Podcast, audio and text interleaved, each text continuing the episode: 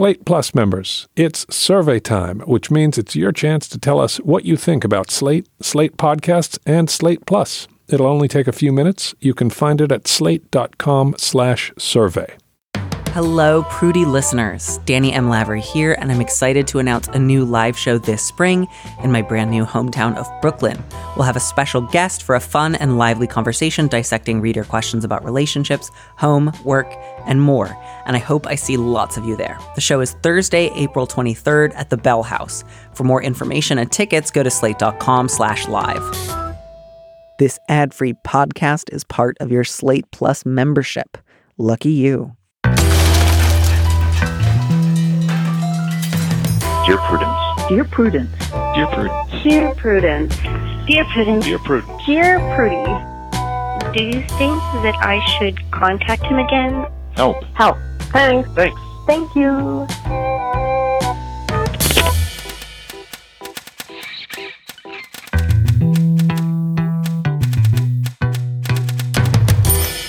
Hello and welcome back to the Dear Prudence Show once again. And as always, I am your host, Danny M. Lavery. With me in the studio is dear friend Jaya Saxena, a writer from New York City. She's currently on staff at eater.com, and her essay collection, Crystal Clear, is forthcoming from Quirk Books this year. Jaya, welcome. Hello, Danny. Uh, I'm so pleased to see you today, and I'm so pleased between your straight, your flat ironed hair and the lilac eyeshadow. I feel like I'm looking at a girl from Adelia's catalog. Oh, that's the greatest compliment. It's also because of the little. What kind of choker is that again? I don't know. It's just this is it's a choker that I got on a free table somewhere, and it cost no money. Listeners, And- you remember this from the late '90s. It's the kind of The chokers, like lacy, almost tattooy looking choker. Yeah, yeah, and they like have little flexible plastic rings that make a sort of zigzag pattern. I'm describing it badly, but if you think of Delia's in 1998, you will get there. It is literally only because I got a haircut and she straightened my hair, and I'm trying to maintain that. And last night, as we were recording last night, was the Oscars, and a bunch of people were wearing lilac eyeshadow. So now I have to wear lilac eyeshadow. Phenomenal, phenomenal. I last night was early to the theater, so I got a haircut Nice. because there was just a barber shop right next door, and I was like, kind of use a haircut. You can use a haircut sometime. so I went to see a show with just like a very itchy neck. Oh, what did you see? Uh, I saw Fall on Your Knees. I think Get on Your Knees. Oh, yeah. yeah, yeah, yeah. Which brought back so so many memories of uh, the ways that we use rhetoric to avoid talking about our fears about sex. So Huh. Weird. Uh, no one's was- ever talked about that before. no, no, no, it was too Uh, too much too soon. How were the Oscars? Did everyone do good? Ev- everyone did did quite well there. Uh, they were more interesting than they have been recently. I think it was it was really fun. Everyone wore some really sparkly stuff. It was nice. Speaking of keeping track of what other people are wearing, I hope you appreciate that segue. Oh, Um, this is a great segue. Would you wow. read our first letter? Wow, I'm so impressed with that. Thank you. Thank you. I've been at this job for a couple of years now. Yeah. All right. Subject: Coworker's diary about me. Dear Prudence, I am an engineer at a large company.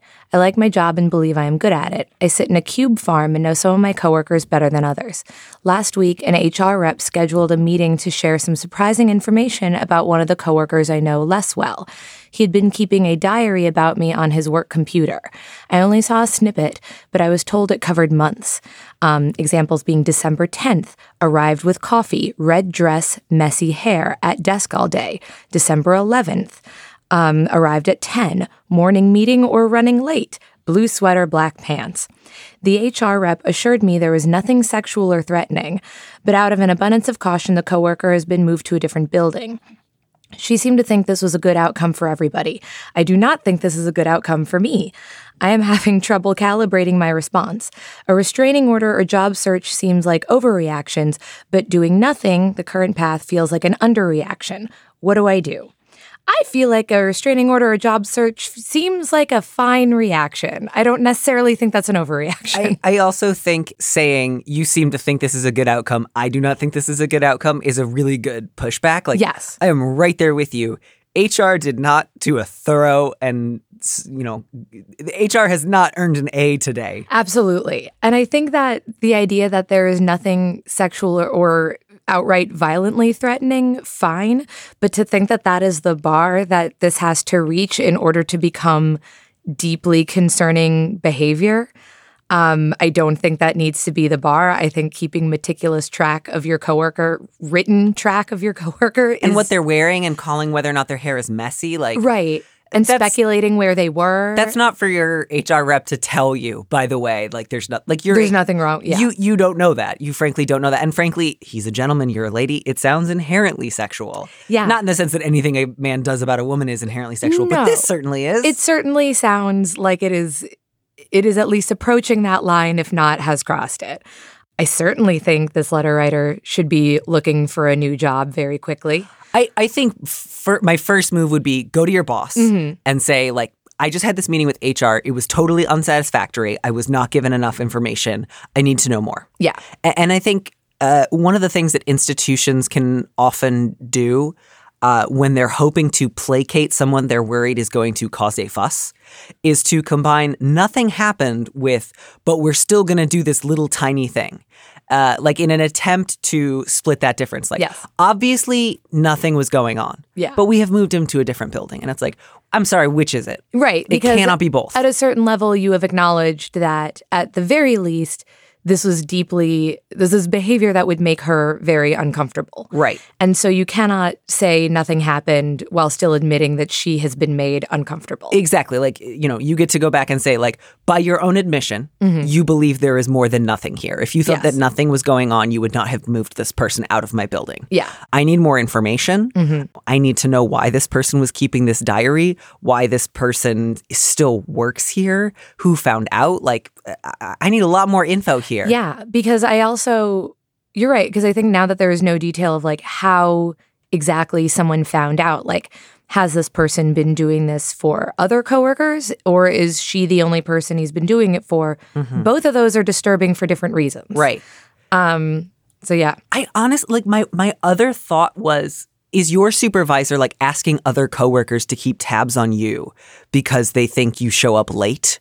Ooh. I, I mean, in which case it would be weird for that not to have come out during this. Like, Right. either your your own supervisor or someone else is like undermining you by having a coworker who you don't know keep tabs on your whereabouts and your dress, right. or you have a coworker who's stalking you. Yeah. Uh, both of those are like inappropriate, unprofessional, not right. good. And then I think even if it had been the idea of a supervisor telling someone else, like, hey, I've been concerned about, you know, the letter writer's workflow and whereabouts. Can you let me know if she keeps coming in late all the time? That's fucked up to begin it's, with. It's Like, really fucked up to begin with. And in, even if that was the case, he then went be- above and beyond by describing her outfits and her hair and the fact that she had coffee or, you know, any Right. of these sorts of things. Right. I don't mean to suggest, by the way, that like if your boss had done that, then everything's cool. No, just that it's that's another fucked up possibility. Yeah, it's like here here are many layers of what could be going on here. Yeah. I would absolutely get more information. I guess I just feel like I wouldn't want the letter writer to feel bad about whatever answer she gets if mm-hmm. she's still like they they messed this up and I no longer feel safe here and there's nothing that they can do to make to regain my trust short of firing the guy. Short of hope. firing the guy but even that like i wouldn't want her to feel bad about thinking you know what like i don't really want to be around any of these people anymore and i would like to find a different place to work at Absolutely. i think that is a very reasonable reaction to A- a- this Absolutely, yeah. I, I, I mostly just I hope that if you go to your boss and you make Yeah. it clear that you're going to make a fuss about this, that they can push back with HR on your behalf, Certainly. and make it clear that this is not an appropriate response for for the company. I also hope you can maybe uh, check in with an employment lawyer just to see what other options you would have. And yes, in addition to all that, be on the lookout for another job. It, it sounds like you're good at your job. You're an engineer. I hope you would be able to find another job fairly easily. yeah But I don't want that to have to be your first response. I think you need a lot more information than you have. And again, if this guy's just been keeping like a daily record of your whereabouts and your outfits for no reason, he absolutely should be fucking fired for that. Yeah. And you absolutely have the right to file a restraining order.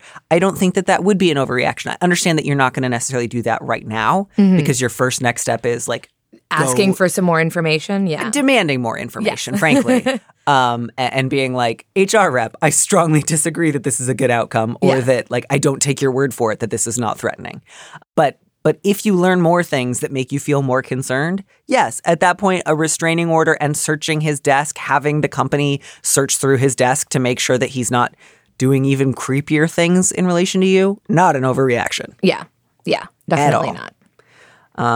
Please write us back. I would love to hear just how you're doing and how you're and just in the meantime, like maybe be overly cautious, talk to coworkers that you trust, ask them to walk out with you to your car at the end of the day. Like I, I hate to be like expect someone's gonna like jump out of a corner at you, but but take extra precautions to make sure that he can't try to get you alone. Yes. Yes. Uh, absolutely. And yeah, just knowing that like feeling continually disturbed by this and and wanting to do more is not at all an overreaction. That is a very solid reaction. No, not at all. Okay, so um, for our next letter, I've I've had to do a little bit of research because this isn't my particular uh, denominational background. But I'm this- excited to see what you found. I, I, yeah. So the subject is I want to fake a baptism.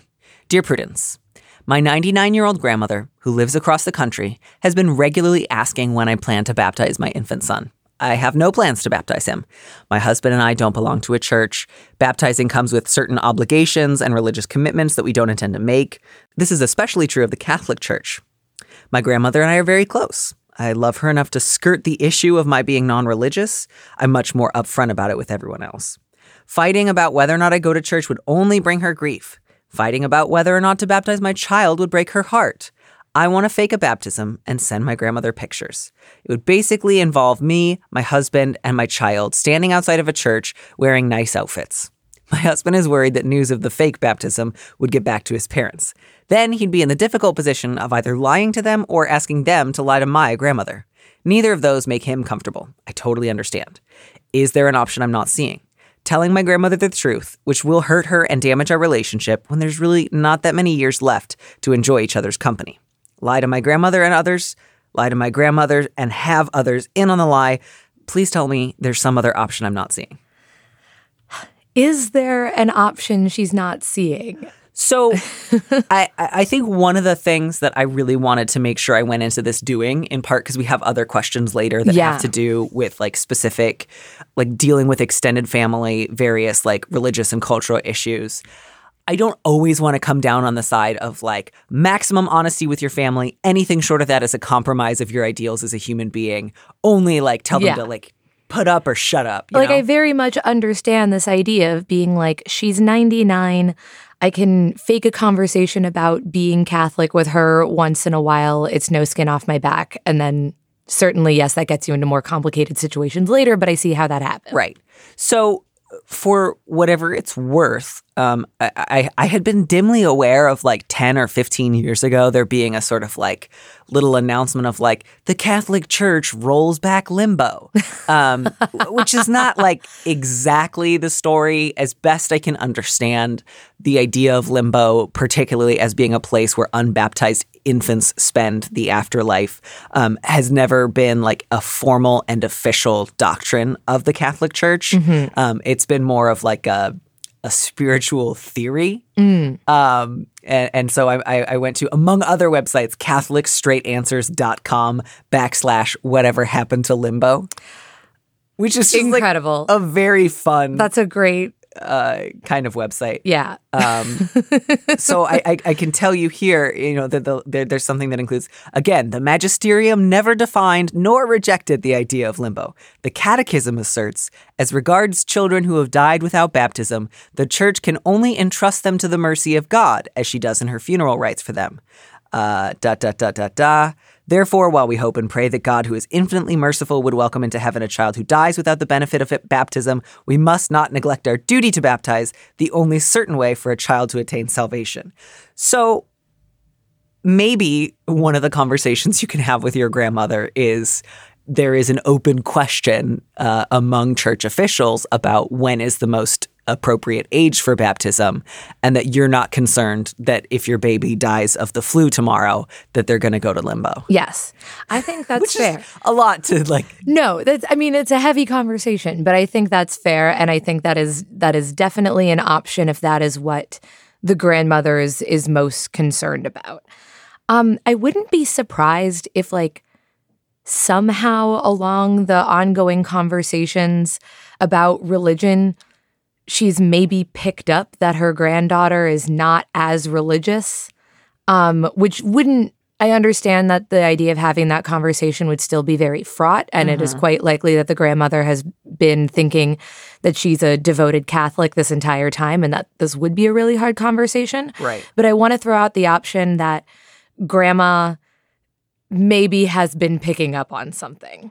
Yeah, yeah, and and again, I'm not saying you have to be like, Yeah, listen up, grandma, be- we're finally having it out. Yeah. But assuming that if I tell her we don't have plans to baptize the kids, we would one have to fight. You you actually don't have to probably fight. don't. Mm-hmm. Um, you can choose not to fight with someone. You can literally say, "I love you so much, I'm not going to fight with you about this," Yeah. and then not fight. Mm-hmm. Um, a- and and you know you don't know necessarily that it would only break her heart or only bring her grief. I understand she's asking about baptism because she's interested. I'm not suggesting she secretly is like a Unitarian. but I do think if you decide, like, short of faking a baptism, Mm-hmm. you can say something like, We'll let our kid decide to get baptized when they're older. Yeah. Uh, that's neither a lie nor is it um, combative, nor Mm-hmm. is it fuck off. We'll never. We're never going to do this. I think, yeah, that's very open. Um, she might not be thrilled with it, but even then, you know, you could just say, "I love you so much. I don't want to fight about this. It's important that we let our kid make the decision for themselves." Yes, and and you know you can throw a bone to being like we're absolutely going to teach our kid, you know, about Catholicism and whatever. Sure. You know, you know, next of- time we visit, we'll go to mass with you if you're willing to make that concession. absolutely. What do you think about the idea of like standing outside of a church? I actually think that sounds like so much fun if the whole family is like really in on it. Um, because I like again, Mm-hmm. It's like waking Ned Devine. Yeah. like truly i think it was something um you know or like i don't know i recently saw the farewell and i was like getting so, almost similar feelings here where it's like I and I understand that this is then the issue that she brings up of like my husband is not comfortable with this and it I don't know what their relationship to his family is like. But if you did have a situation where you could email everybody and be like, "All right, look, we're all going to show up outside of this church on, you know, some random afternoon. Everyone dress nice. We're going to take some photos and then we don't ever have to talk about this, but if grandma asks anyone, you can just say, yes, the baptism happened and it was lovely. And like, I, I almost hate saying this, but I don't think that is the hardest lie to keep up if you are dedicated to doing that. Sure. If, if that is like the, the extreme version that you settle on, which it is a bit extreme. Yeah. Uh, if everybody was totally on board with that, I If think that'd be cute. was totally on board, it sounds like that is not necessarily the case. I, you know, she doesn't say why her husband is uncomfortable with it. I don't know his religious background or his, re- yeah. My like, thought was like maybe his family members are like committed like atheists or agnostics Mm-hmm. and so it's important to them to say like these are our values Certainly. or maybe they also are a little bit like gosh we wish you were more catholic Mm-hmm. um, and so if they thought that you had had a baptism they'd be like wait what yeah. but yeah, I, I, I'm with you. I think I would draw the line at like if everyone was able to engage with it in the same way and say like this is fun, it, it, it is what it is. She's 99, whatever. That would be one thing. But if they're if they're feeling complicatedly about it, I think Yeah. you got to let that idea go. Yeah. Yeah. I think that, you know, maybe the option, right, is have the limbo conversation and have more of a conversation of letting the child decide. And she might very well get upset. She might have seen this coming and still be disappointed. But I don't think that that has to be, you know, the last word in your relationship with your grandma. Right. I mean, and again, I want to be able to encourage you to engage with her in a way that's not totally dismissive of her ability to absorb difficult information and that's also not totally dismissive of her sincerely held religious views even though you don't share them. And, and i truly do think if you're able to clarify like the church uh, does not demand or insist um, that all infants be baptized at least there's i think room for disagreement within the church. Like it mm-hmm. doesn't sound like there's been an official like papal statement that's like it's got to be by 6 months or your kid's going to go to hell. so that would hopefully reassure her on the f- on that front. Yeah. And then to also just leave open the possibility that when your child is older they make will make that decision. so that you don't have to like hash it out. Yeah. I think that would probably be your best bet. Yeah. Imagine that tweet from the official Pope account, though. Being like, it's got to be six months. It's got to be six months, five and a half. It's before the age of accountability. yeah, you're fine. but yeah, and it is hard. You don't want to like relitigate all the like Anabaptist wars of the 17th century or, or whenever all the Anabaptist wars were. Sure. but um, it is challenging. Um, but yeah, Yeah. good luck. It, it is hard to get other people to lie for you about something they don't want to lie about. I would say that's my main thing is they'll stop lying for you if they didn't really have their hearts in it in the first place. yeah, absolutely. You know, if we couldn't fake the moon landing, I don't know that you'll be able to successfully fake a baptism. We couldn't. I mean, we're on this podcast right now questioning it. That's got to tell you something. All right. Wow. We got to move on. Would you, we're, we're moving into a slightly more, not slightly more, but a much more, I think, uh, Heavier heavy, thing heavy here. topic. If you would read this next letter. Sure. Um, how can I stay? Dear Prudence, last week I spent the night with my boyfriend, a somewhat rare opportunity for us given our current living constraints. That night, though we had planned to have sex, I was tired and I told him I didn't want any sexual contact, so we cuddled together and slept.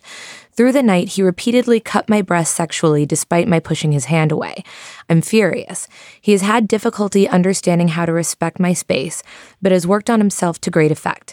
This is why that night when he crossed the line, it felt like a worse violation of my trust because he knew what it meant. He is, for what it's worth, torn now by guilt and has apologized profusely. I think he should have thought of this all before making his choices. I'm so angry that I am very likely going to break up for, with him, but for the sake of argument, since we have loved each other and otherwise enriched each other's lives, is there any scenario in which I could stay? Could you help me think through what forgiveness and taking responsibility for his actions could look like? I have a history of sexual assault, which he knows about, and I don't want to put my body on the line again. But if he is genuinely remorseful, and if the very small part of me that shies away from leaving prevails, what would it look like for him to rebuild trust? Is this even possible? Um, I think my first thought about this is that the the idea of what would forgiveness look like forgiveness is not something that is defined outside of the the people who are looking for it. What would forgiveness look like is you asking yourself, what would he have to do to regain your trust? And it's very likely that that is nothing. There's nothing he could do. He could he could go ahead and feel sorry and he could learn that lesson and take it to his next relationship. Um, but if there is nothing that you can think of that he could do to make you forgive him, then forgiveness won't happen. I, I'm right there with you, and I also think it's it's really crucial to to acknowledge the distinct nature of forgiveness versus reconciliation. Um, you can forgive someone and never speak to them again. Yeah. You can forgive someone and break up with them. You can forgive someone and uh, remain in a relationship and also say, you have broken the trust that existed between us when it comes to our physical and sexual relationship. And I need to take a long break from that. And we need to go to counseling together and figure out what it would mean for you to regain that trust. All of those are options that are available to you. I think uh, what I read in this is your understanding of forgiveness is staying with him. It, it would be how do I forgive him so that I can stay with him? Um, and, and the underlying implication here too is how could I make that happen because he's trying? Right. Like you don't say anything about I think forgiveness would be meaningful to me. Um, I would really like to stay in this relationship because I enjoy X, Y, and Z, and I'm excited about the future. It's more like because he's trying, because he feels really bad.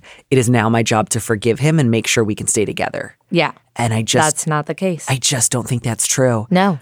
at all. you know it's a it's a sad situation and obviously you know you say that you've loved each other and you know it's always probably going to be sad to lose that but yeah you do not owe somebody a relationship just because they're trying. Um you know and that's and that's fine. Yeah. and so I definitely think, you know, right, if you can identify some very specific things that he could do to regain your trust and to earn your forgiveness, and you want to tell him what those are and let him do that, he can try. But also, even if that happens, it's very likely that he could accomplish all these things and you'd still feel like you didn't want to be in this relationship. And and that's fine. And you don't have to be. Right. I, you know, for for me, the thing that I just dial in on the most is I'm so angry that I'm very likely going to break up with him. But for the sake of argument, mm-hmm. since we have loved each other and have otherwise enriched each other's lives, is there any scenario in which I could stay? And I just don't think you need to worry about for the sake of argument. Yeah. A- And I think sometimes it, it can feel like either I stay with this person and forgive them, or I break up with them and say, "Fuck you, you're bad." You you have more options than that, and and you get to decide what forgiveness looks like for you. You don't have to rush to forgive him. You don't have to forgive him just because he feels bad. Um, but but neither do you have to say, "I'm breaking up with you," and there's no hope for you, and you just have to hate yourself forever. Right. I think you can say like that night you violated my trust. Um, I, I no longer want to have sex with you. I'm glad that you're sorry and that you're working on this. I, I wish you well in the future, but when it comes to our romantic relationship, we're That's- over. That would frankly be part of taking responsibility for his actions. I think would be acknowledging I can't get this relationship back. Right. I can change myself. I can experience sincere regret.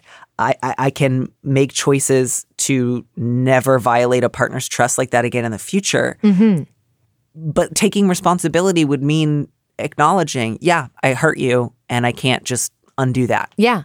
Yeah, because I think taking responsibility means that you you don't get to have everything back that maybe you messed up. It doesn't mean that you've you figured it out and now you get your old life back. Right. Um, forgiveness doesn't mean the removal of consequences.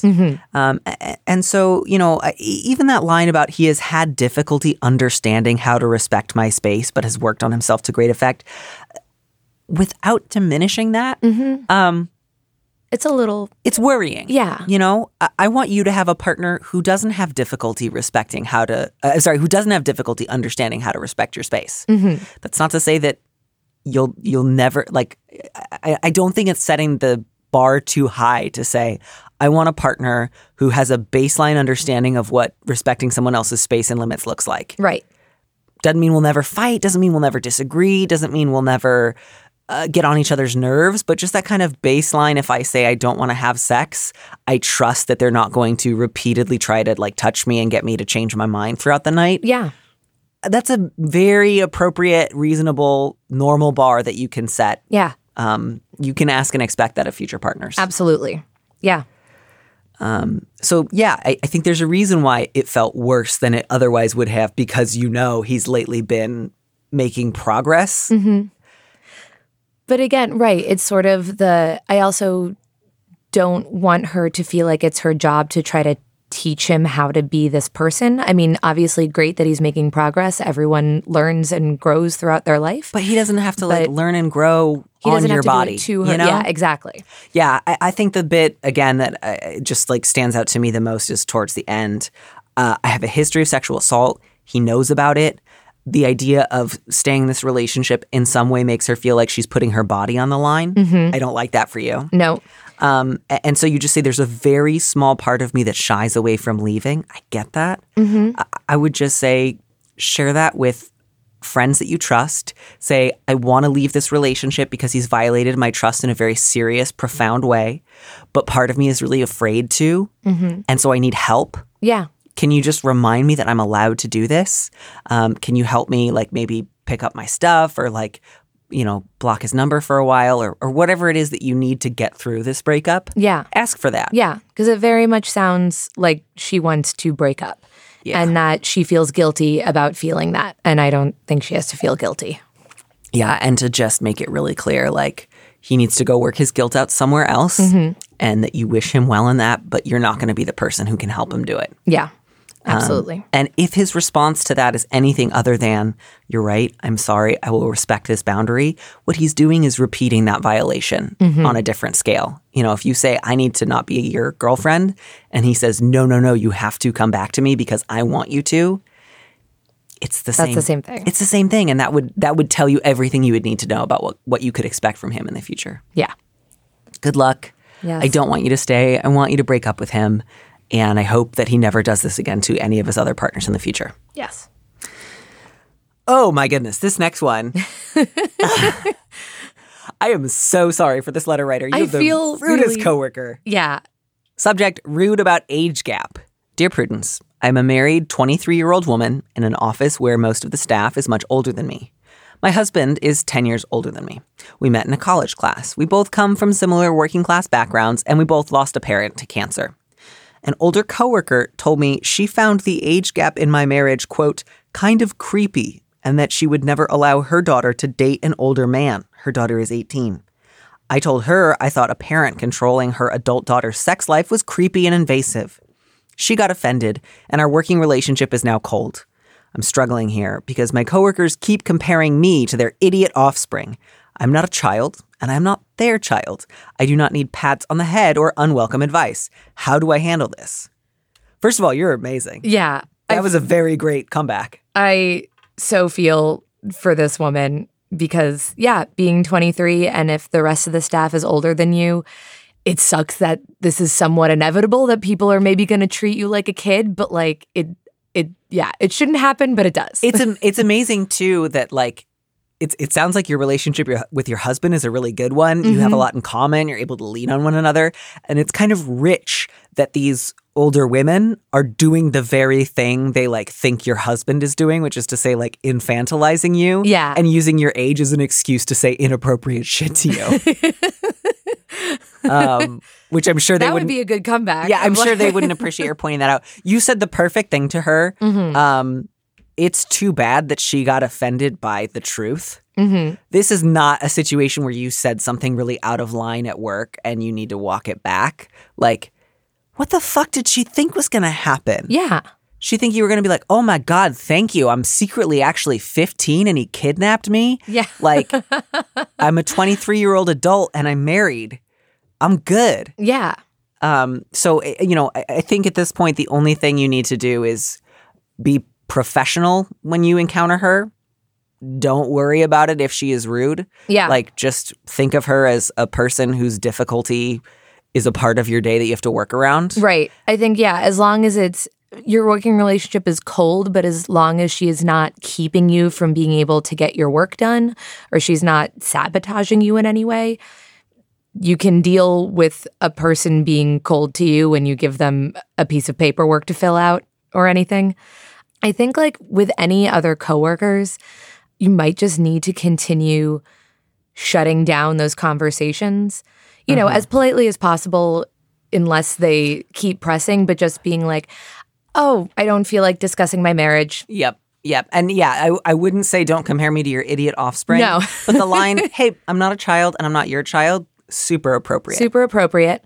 And yeah, I think just if they keep trying to ask about your marriage, if that's what's going on, or or comparing you to their or comparing you to their kid, whatever. just say, you know, I don't think that's appropriate. Let's change the subject or walk away, go back to work. Right. Do do whatever you need to do to get out of that situation and hopefully they'll they'll get the message. And obviously, what's hard about that is because they've already positioned you as essentially a child. Mm-hmm. Um, any attempts to push back, they will probably at least initially read as, "Oh, you're emotional. Oh, this is a sign that you're." So you'll have to maintain even more composure than you would otherwise in order to kind of protect yourself against Mm-hmm. that. But and certainly more composure than these people maybe deserve. Right, right. But um, I, I think to just continue holding that line of like, this is not an appropriate work conversation.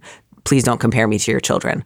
I am an adult. Let's talk about work. Like all of those things are going to need to be in your arsenal. And at a certain point, if they're not paying attention to those reminders, going to your boss and, and just saying like this is really affecting my ability to get work done. I hope it doesn't come to that again Yeah. in part because it will feel hard to be like god I'm going to the adult, Right. you know? But Yeah, you don't want to feel like they're comparing me to a child, so I'm tattling, even though that's not what's happening. That is how they will frame it. Right. And that's annoying. Right. But to just really, if it does come to that, to be able to say to your boss, like, I am an adult. Yeah. I've been hired here to do a job. I don't think it's unreasonable to ask that my colleagues treat me like a colleague, Mm-hmm. um, and they're not. And I need, uh, I need your help addressing this because they will not listen to me. Yeah. Um, yeah. But I mean, my God, that is just a hell of a thing to say. I just don't under I mean like fine if this older coworker is going to see a married couple with a 10 year age difference, which is not I don't think an absurd, the most absurd age difference. I mean, if she was 23 and her husband was 70, maybe I'd be a little bit like, "Whoo, how did that happen?" But it's, it's just one of those things where like you you think that to yourself, you uh, know? the difference between a minor who is being taken advantage of versus like an adult who's making a choice that you might not like. Yeah. But w- like that choice does not affect your ability to work together. Nope. And again, just like it's so goddamn infantilizing to talk to a 23 year old who works at your company and say, hey, you remind me of my barely legal daughter whose dating life I'd like to control. yeah, It, it's just like, just you thought that was a cool thing to say? no. Really? I feel like all these people need more robust like uh group DMs, group chats so they can just get that all out with like a safe collection of people and not say it to their coworkers. I guess. I, I tend don't to think of like, I don't want this woman to let any more stuff out. I want to like fair. reroute her brain. Um, but just like, at what point does she consider young women actual adults? I Yeah. think is my like real question here. Like, I, I think it's really creepy to tr- to treat a 23 year old woman like she's not an adult. Yeah, especially one who has a job, who works with you. Literally, like Literally a job with you. comparable to your job. um, you know, do you do you think she should be fired and sent back to high school? Like, Yeah, wh- wh- like, why do you think she can't make her own choices? what is the end game here? Ugh. Ugh, she just wants to be your mom, and that's awful. Um, she's not your damn mom. Um, good for you. You sound great. I hope Yeah. you and your husband have a wonderful day. Uh, all right, next letter. It's all you. Uh, family values pressure. Dear Prudence, I'm a woman from a conservative South Asian family. For the past three years, I've been living with my partner. I'd like to move forward in our relationship, buy a house, get pets, etc. My partner doesn't want to get married, and I'm fine with that. The problem is my family. Half of my immediate family doesn't know that I'm living with my partner and would never accept it if we were married. So far, I've gone as far as asking my partner to stay with their mom for a few days while my parents visit. I've resorted to hiding their stuff to, pre- to prevent my parents finding out. I don't know how this would work when we buy a house together. I can't ask them to erase their existence from our house every time my parents visit. It's not fair. But the thought of telling my parents the whole story fills me with anxiety and dread. Sometimes I find myself considering marriage just to appease my family. I would like the freedom to decide what I want to do with my life and not to have to sacrifice my family to do this. Is there any way I can have my cake and eat it?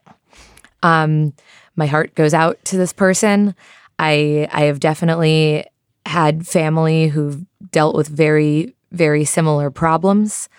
I think reading this, the first thing that struck me is that she first says that her family would never accept it if we were married, and then says, I'm thinking of marriage just to appease my family.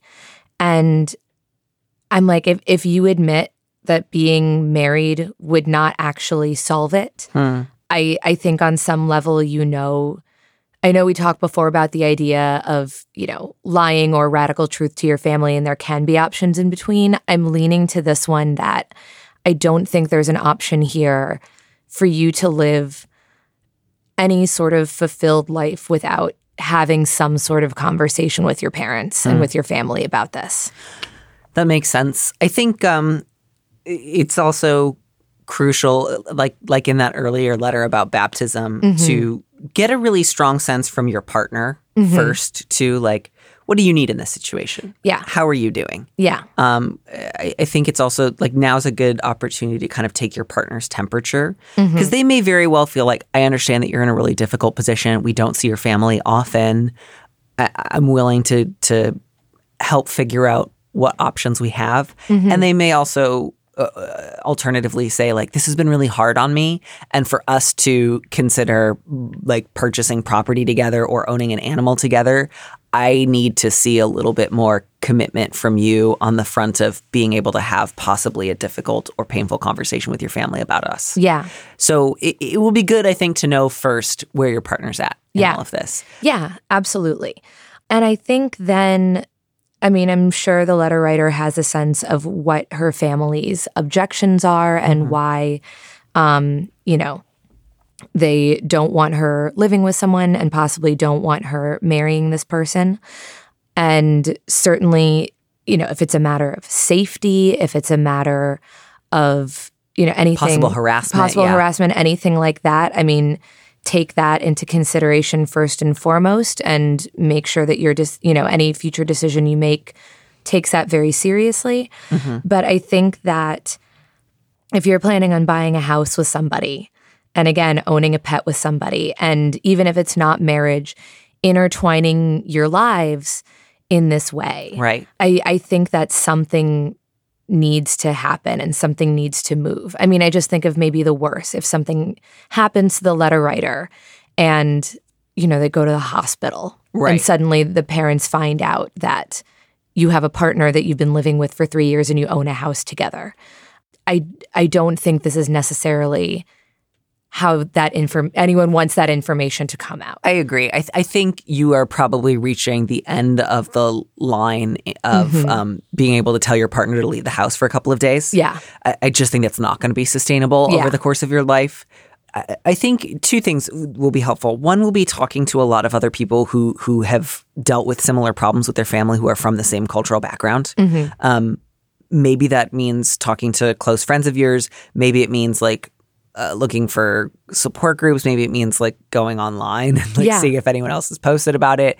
Um, maybe it means just like asking your friends, be like, "Hey, do any of you have friends who also deal with this particular type of family?" And Yeah. like canvas for for like recommendations of like, "Oh yeah, like such and such a guy like kind of deals with similar situations." Yeah. but but also I think thinking about what are other ways that you can try to balance not necessarily having the maximally honest conversation Mm-hmm. while also not doing an I love Lucy style quick get out of the house. Right. So it, it sounds like in some ways your family is at least slightly prepared to not ask too many questions. Mm-hmm. Do you know what I mean? Like if, if over the last couple of years they have not like sought more information about your dating or living situation, Right. they're maybe signaling like to a certain extent we're prepared to say like we don't need to know. Yes. Um, and, and again, if, if you're prepared to handle this, if your partner is prepared to handle this, if you want to kind of just move ahead with like, oh, by the way, such and such a person and I are going to be living together.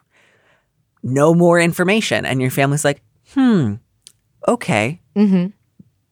You may feel like that's enough honesty for us. They know who I live with.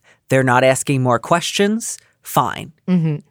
That would be sustain. If that would be sustainable for you, if that would feel okay, great. You don't have to push for more there Yeah. if um, you think that they would ask some questions and you're like, I'm willing to do the like, well, we live together, but we're not involved lie, maybe that's a lie you're comfortable with. And Right. If your partner's cool with that too, you know, blessings. Yeah. But I, I think it's really going to be a question of finding out how much truth do I want and need to share with my family and um, uh, what are areas where they've maybe signaled that they're not going to try to push. And then also prepare for the worst. Yeah. Yeah. I think that, you know, there is some language in here that I'm reading that she's, you know, I find myself considering a marriage just to appease my family. Right. I'm but filled then with dread. saying, again, you know, my family would not accept this. Right. And if you're certain that your family would not accept this, there is, you know, yeah, I think a sense of preparing for the worst that no matter what you set up, they're just going to be upset and be upset with you and that that's very unfair of them. Um and again, I think having as much compassion as possible for their background, their culture, where they're coming from, but also you don't need to let that control how you move forward with your own life. Yeah, yeah, and and so I also want to take seriously the possibility that you do want to have this conversation with them, mm-hmm. and that it doesn't necessarily mean you're all gonna like hash it all out and hug and cry and make up at the end of it. Yeah. But you know, I I, I also want to take that dread and anxiety and pain really seriously. Yeah. So if you talk this over with your friends, if you talk this over with your partner, a- and if you decide you want to have a- at least once a conversation with your parents where you just say, I'm I'm moving in with or buying a house with or buying a dog with my partner, y- you know, I, I realize you may not approve and you don't have to. That's okay. But I just want you to know Yeah. Um, you're allowed to do that. Yeah. You're absolutely allowed to do that. And if it goes badly and things are hard for a while, you know, you can reach out to your friends for support. You can seek a therapist, Yeah. Mm-hmm. hopefully a culturally competent therapist who's not necessarily going to just be like, if they can't take it, then, you know, forget them. Because Yeah. that can be alienating in its own way. Yeah, absolutely. And I, I definitely think for a South Asian family, you know, this is very, there are a lot of different things going on in there. And I don't, yeah. And I think that that would also be even more important to find those sorts of communities that we were talking about before. You know, even if you go on Reddit and try to search, like, who else has tried to tell their South Asian Maybe family? not Reddit. Maybe it's maybe not Reddit, but Yeah, like, yeah. you know, if you're just Googling around and finding that, um, so you can almost just have an immediate support, no matter how it goes, of someone to say, oh my God, I remember when that happened to me, you know, here's X, Y, and Z comfort, whatever it is, or I hear you and I understand it, and and sort of have that cushion for whatever, however this conversation ends up. Yeah. Um, I realized that this was a lot of very sort of uh, vague gestures in about five different directions.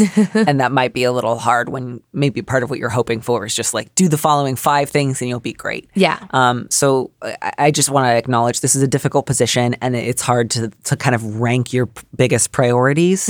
And, and I would just say in this, if your highest priority is getting rid of that dread and anxiety, no matter what the fallout is, follow that. If your highest priority is finding a balance where you don't have to fight about this, but you're also not throwing out pictures of you and your partner whenever your mom stops by, follow that one. You're also allowed to change your mind. Um, but mostly, I think the most important thing is going to be stop making your partner go somewhere else for a couple of days, even if that just means getting your parents a hotel Yeah. if that would be the kind of thing that would be like painful or offensive to them of like you don't want us to stay in your house then maybe it is time to have that conversation but i, I, I do think asking them to leave you know every time they visit for the rest of your life is not going to keep working for you. Yeah. No, it definitely sounds that this is, as you said, reached the point where it is it is not sus- a sustainable situation anymore. yeah let us know how you're doing right back in a couple of months Yeah. let us know what's up and good luck i hope you get a dog or a cat or whatever pet that you think you would like the most so we do have time for a voicemail, but I don't want to. I actually just realized as I was saying that out loud, we're fine. We've done like 55 minutes. We're not going to do that at all. I love it. I Sorry, listeners. Just in the middle of that sentence, I was like, I don't want to. It's my show. see a great lesson in uh, realizing that you can always, if you make a commitment to something and then you change your mind and you realize it's not good for you, you can you can always change your mind. Yeah. listeners, you're all my helicopter parents, and I'm cutting the umbilical cord. You'll never hear a voicemail again. Jaya, thank you so much for coming. on Thank you show. for having me. This was lovely. You are wonderful and a delight, and um, I hope that you have a great rest of the day. Thank you.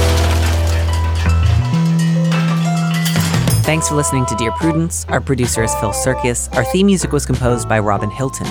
Don't miss an episode of the show. Head to slate.com slash Dear Prudence to subscribe. And remember, you can always hear more Prudence by joining Slate Plus. Go to slate.com slash prudiepod to sign up.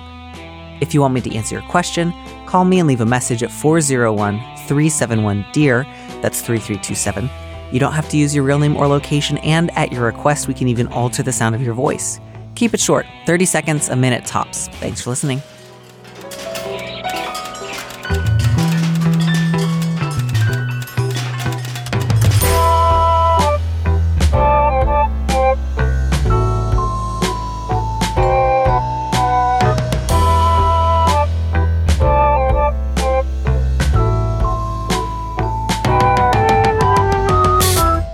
And here's a preview of our Slate Plus episode coming this Friday.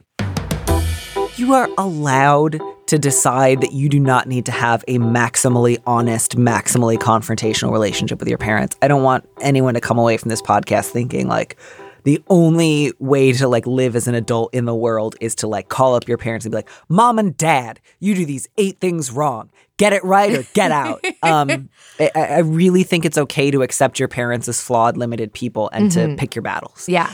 That said, I also think sometimes we convince ourselves that because historically our parents have considered themselves our parents and us the child, we could never disagree with them and like survive. Yeah. Or like if they don't agree with me, they win. Mm-hmm. And I, I- I would like to push back against that idea. To listen to the rest of that conversation, join Slate Plus now at slate.com forward slash prudiepod.